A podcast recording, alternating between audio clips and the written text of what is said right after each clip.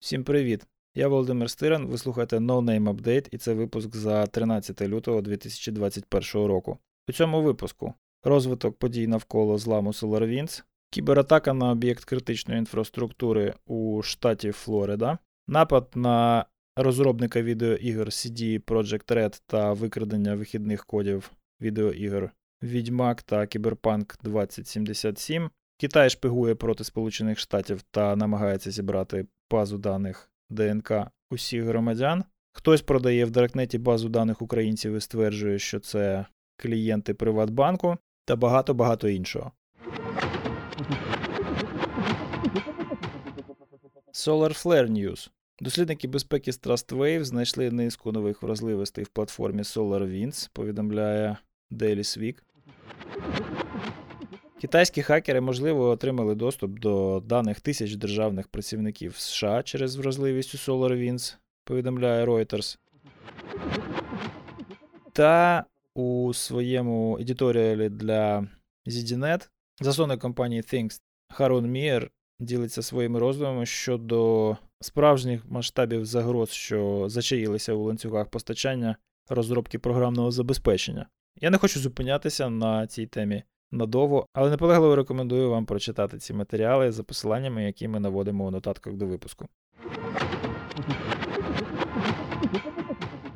Докладно про головне. Здійснено кібератаку на систему водопостачання в місті Олдсмар, штат Флорида. Невідомі отримали доступ до комп'ютерних систем водоочисної споруди та змінили рівень хімічних речовин до небезпечних параметрів. Атака відбулася у п'ятницю 5 лютого. Зломисники отримали доступ до комп'ютерної системи дистанційного керування операціями з очищення води. Первинний доступ було здійснено у 8 ранку. Другий сеанс доступу відбувся пізніше, близько 13.30. Тривав довше, близько 5 хвилин, і був виявлений оператором, який стежив за системою і побачив, як по екрану рухається курсор миші. Користуючись отриманим доступом, нападники більш ніж в 100 разів збільшили рівень гідроксиду натрію в налаштуваннях системи. Якби їхні дії не були виявлені і ці налаштування були б застосовані в системі водоочищення, це могло б призвести до згубних наслідків для здоров'я великої кількості людей. Наскільки великою? Цікавий факт: місто Олдсмар знаходиться поблизу місця проведення Bowl LV минулої неділі. Тому, хоч про атрибуцію цієї кібератаки говорити ще зарано, я готовий поставити на росіян. Небагато грошей, але з великим рівнем впевненості. Російські хакери вже неодноразово цілилися у спортивні події з метою дестабілізації політичних настроїв на чужій території. Тут я бачу, якщо не шаблон, то натяк на нього. Але звісно, я можу помилятися. Чиновники від кібербезпеки часто густо забувають про те, що модель загроз об'єктів критичної інфраструктури ширша, ніж просто вихід усього з ладу. Критична інфраструктура критична не тому, що без неї холодно, нема чого їсти та пити і неможливо полетіти у відпустку, а тому, що, використавши її як зброю, можна заморозити та отруїти купу людей або ж скинути на них пару літаків.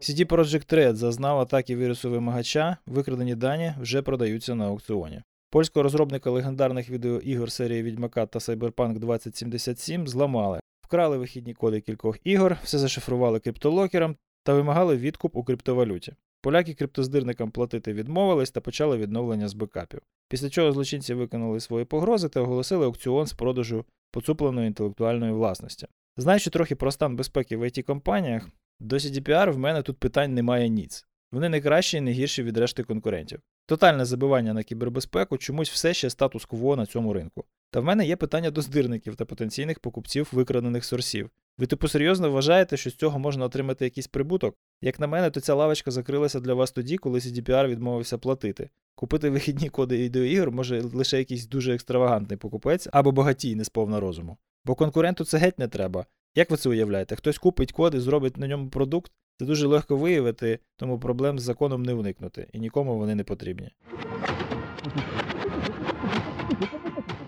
Китай намагається отримати доступ до бази даних ДНК системи охорони здоров'я США. Китайська комуністична партія продовжує втілювати в життя стратегію збирання даних про всіх громадян країн, що становлять загрозу для світового домінування Китаю. І через те, що всі інші дані у китайців вже є, черга дійшла до баз даних ДНК. Чому вони це роблять? Все дуже просто, тому що можуть.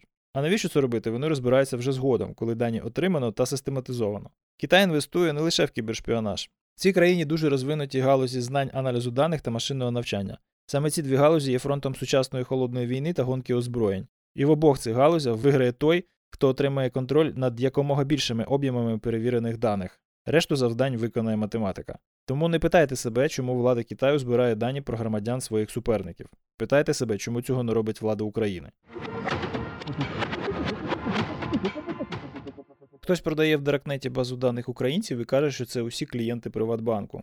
На одному з форумів з'явилося оголошення про продаж нібито бази даних усіх клієнтів Приватбанку на 40 мільйонів записів, яка містить повне ім'я, дату та місце народження, дані паспорту та ІНН, сімейний стан, наявність авто, освіту, мобільний телефон та контакт у Вайбері. Ціна досить скромна 3400 доларів. Звісно, що Приватбанк все спростовує. Як і більшість українців, я не великий шанувальник Приватбанку, але в цій історії, мені здається, є занадто багато фактів, що вказують на спробу продавця бази нас обдурити. По-перше, компіляції баз даних, що вже витекли раніше, продаються зараз на кожному кроці, і це може бути просто ще один такий випадок. По-друге, ці дані цілком можна було скомпілювати з баз, які продає на форумі той самий персонаж, адже серед них є бази даних українських паспортів, транспортних засобів та інших пов'язаних даних. По-третє, за всієї поваги до маркетологів привату, 40 мільйонів клієнтів це понад 90% населення України, тому це число додає сумнівів. По-четверте, приклади даних, викладені на форумі, виглядають сумнівно, адже містять знак питання замість букви І та введені у верхньому регістрі. Це більше скидається на якийсь доюнікодний державний реєстр чи банківську базу з 90-х. Ну і по п'яте, в базі даних клієнтів Приватбанку я б очікував побачити хоча б натяк на фінансові дані, такі як номери рахунків та платіжних карток, яких там немає. Підсумовуючи, я не стверджую, що ця база даних фейкова, але звертаю вашу увагу на фактори, які на це натякають. Сподіваюся, ця історія матиме продовження і ми дізнаємося більше. А зараз ми йдемо на коротку перерву для того, щоб послухати оголошення від наших спонсорів.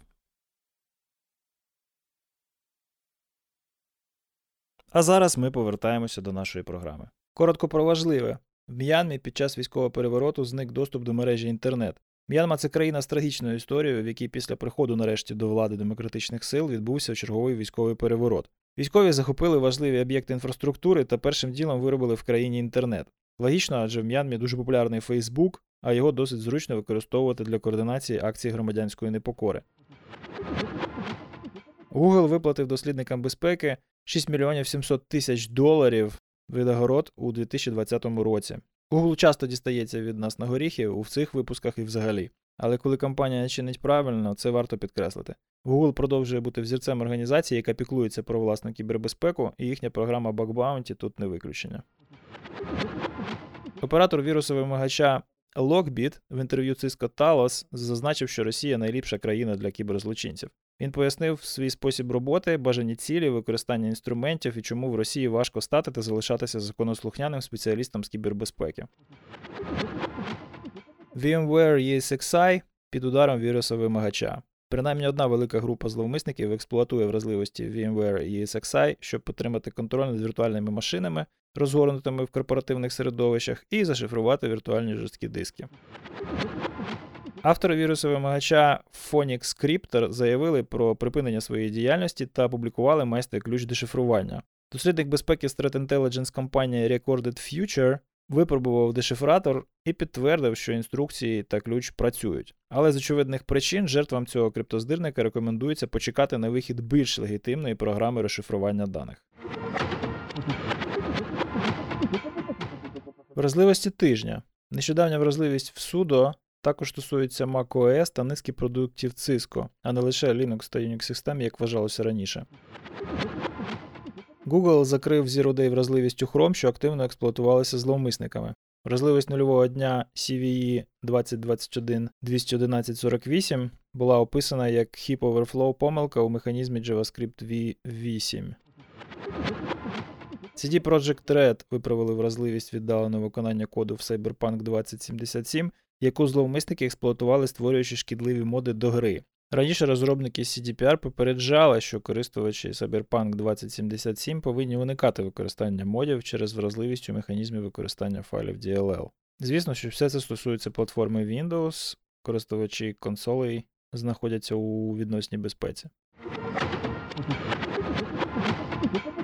Статті та аналітика. Аналіз транзакцій блокчейну підтверджує складну взаємодію між різними угрупованнями криптоздирників та розробниками шкідливих програм. Звіт, опублікований компанією Chain Analysis, підтверджує, що кіберзлочинні групи, які беруть участь у атаках вірусів вимагачів, не працюють автономно та ізольовано.